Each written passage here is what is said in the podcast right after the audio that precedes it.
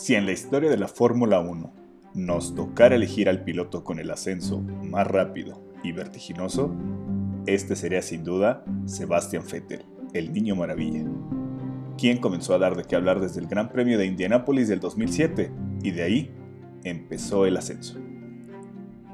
Bienvenidos, esto es F1 en casa, la serie de los campeones. Sebastian Vettel, al retirarse de Red Bull con cuatro títulos mundiales y muchos récords a cuestas, a tan corta edad pensábamos que el alemán ya no tenía nada que demostrar. La realidad es que su carrera como piloto apenas estaba comenzando. Por mucho tiempo hizo de romper récords a su corta edad una constante que parecía interminable. La obra culminó en la aplastante temporada del 2013. Hasta ese momento nuestros ojos presenciaban historia pura en un piloto que apenas tenía 23 años y ya podía presumir de que su nombre estuviera a la par de una leyenda como Alan Prost. Si al salir de Red Bull el alemán hubiera decidido retirarse de por vida, lo podría haber hecho de una tranquilidad plena por haberle ganado absolutamente todo. Pero tal vez todo era lo que estaba por comenzar. El niño maravilla ya estaba en lo más alto. Su nombre ya estaba en los libros de la historia del automovilismo. Pero faltaba lo más importante para un piloto. Y eso es un paso inevitable y fundamental. Madurar, hacerse grande. Y esa tarea tuvo sus primeras lecciones en la temporada 2014, donde se conjugaron las múltiples fallas del monoplaza y el tener, por primera vez en su ganadora carrera, a un coequipero que tuviera el talento y el valor para plantarle cara y enfrentarlo.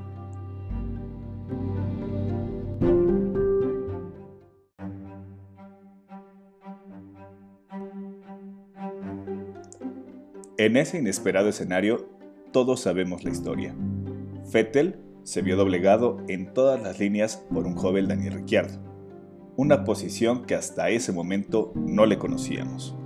Ese apenas sería el primer golpe de una serie de lecciones que el destino estaba por enseñarle. Ya no habría más situaciones fortuitas. El trébol de la suerte lo había agotado en Brasil 2012.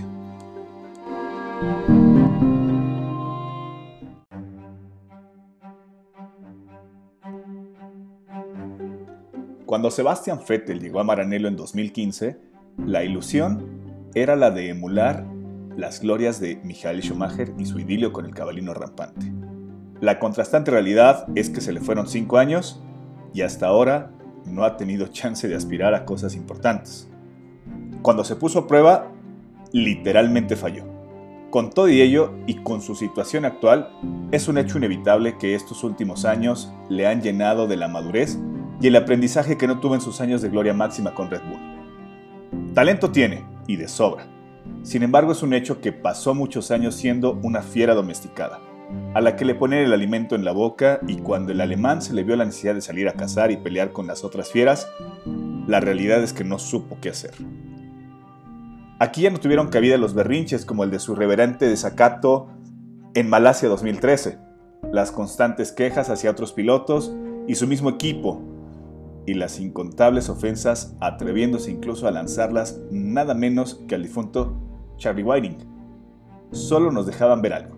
Sebastian Vettel era un excelente corredor de autos, pero aún no era un buen piloto de Fórmula 1. Irónicamente, Sebastian Vettel estaba siendo víctima de su vertiginoso éxito.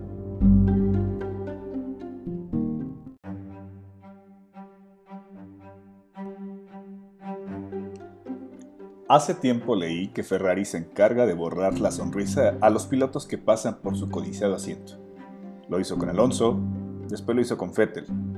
A partir de su llegada a Maranello, el alemán fue sometido a una espiral de presión con los de pero también fue madurando. Algo que lo que sí se parece a Schumacher es en que se involucraba en la puesta a punto del auto. Recordemos las escenas revisando los difusores de Mercedes. Se volvieron tan normales algo inimaginable en su era en Red Bull.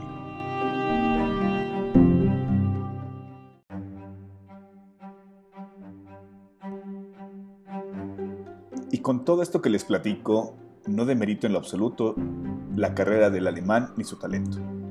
Una prueba de que es un fuera de serie es que en medio de la innegable crisis de Ferrari, tuvo en sus manos darles un campeonato de pilotos. Y recalco, en sus manos.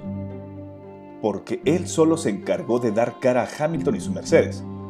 Algo que simplemente hasta ese momento se veía imposible. Y a pesar de los fallos del auto al final de la temporada, también es cierto que él mismo se encargó de dejarle a Hamilton la carrera libre al título. El desenlace de su estadía en Ferrari no fue como él lo habría soñado.